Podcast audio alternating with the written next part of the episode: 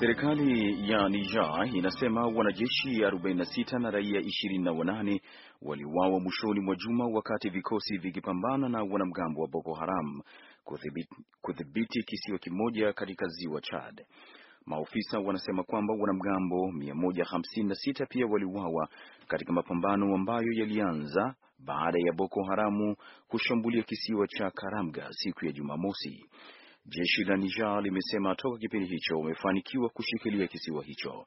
Niger pamoja na Nigeria, Chad na Cameroon siku za karibuni zimekuwa zikifanya mashambulizi kumaliza kadhia inayofanywa na Boko Haram ambayo imeshagharimu maisha ya watu elfu kumi na kuwakosesha makazi zaidi ya watu milioni moja kaskazini mashariki mwa Nigeria. Mamlaka ya uchaguzi nchini Togo zimemtangaza rais aliye madarakani Faure Nasibe kwa kuwa mshindi katika uchaguzi wa Jumamosi na kuendeleza utawala wa muda mrefu wa familia yake.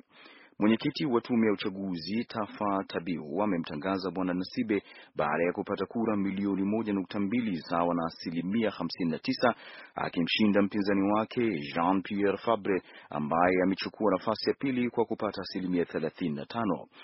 Kama bwana Nasibe akithibitishwa, ataendelea kuongoza ataendelea kuongeza muda zaidi wa familia yake kuwa madarakani katika nchi hiyo ya Afrika Magharibi kwa zaidi ya nusu karne. Alishika madaraka baada ya kifo cha baba yake Nasibe Eyadema ambaye aliongoza nchi hiyo iliyokuwa koloni la Ufaransa kwa miaka thelathini na minane. Kamishna wa polisi wa mji wa Baltimore katika jimbo la Maryland hapa Marekani anasema kwa sasa hali ni shwari, wakati maafisa waliopo walitekeleza katazo la watu kutotoka usiku baada ya ghasia za siku ya Jumatatu baada ya kifo cha kijana mweusi ambaye alifia mikononi mwa polisi mapema mwezi huu.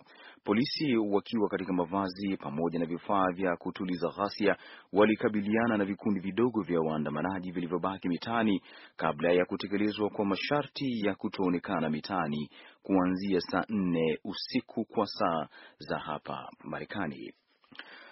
Umoja wa Mataifa unasema unaanza kusambaza chakula na dawa leo katika maeneo ya karibu na kulikotokea tetemeko la ardhi siku ya Jumamosi nchini Nepal, ambapo idadi ya vifo imeongezeka na kufikia zaidi ya watu elfu tano. Juhudi za shirika la mpango wa chakula duniani katika maeneo ya Gorkha zimekuja huku maafisa wa Nepal wakisema mambo yataboreshwa kuanzia leo kuhudumia wale wote wenye mahitaji ya chakula, maji na mahala pa kulala. Wakati huo huo, wafanyakazi wa uokozi na utafutaji wanaendelea kuondoa vifusi vilivyosababishwa na tetemeko hilo kubwa la ardhi.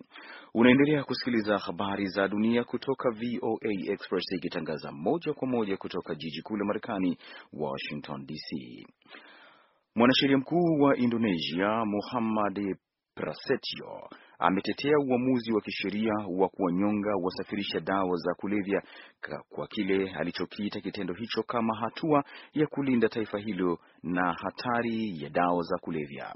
Bwana Prasetyo aliyesema hayo wakati akithibitisha kunyongwa kwa watu wanane waliokutwa na hatia ya kusafirisha dawa za kulevya, ambapo saba walikuwa ni raia wa nje, kitendo ambacho kimeshutumiwa vikali na nchi kadhaa.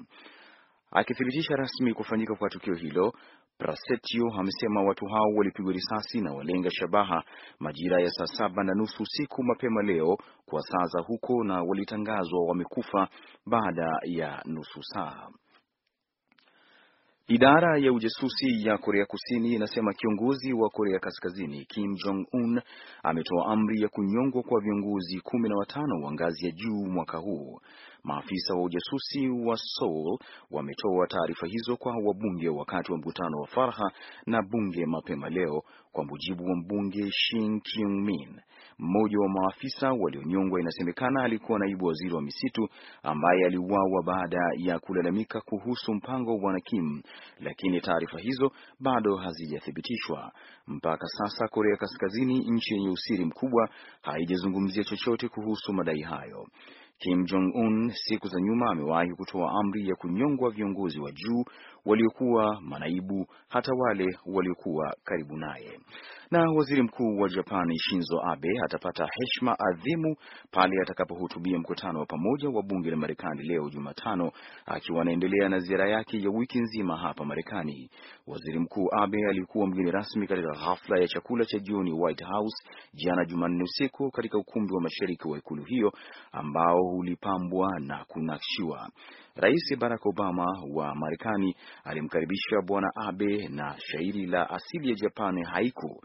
Pia alitumia kinywaji chenye asili ya Japani sake badala ya utamaduni wa kugonganisha glasi zenye mvinyo wa champagne.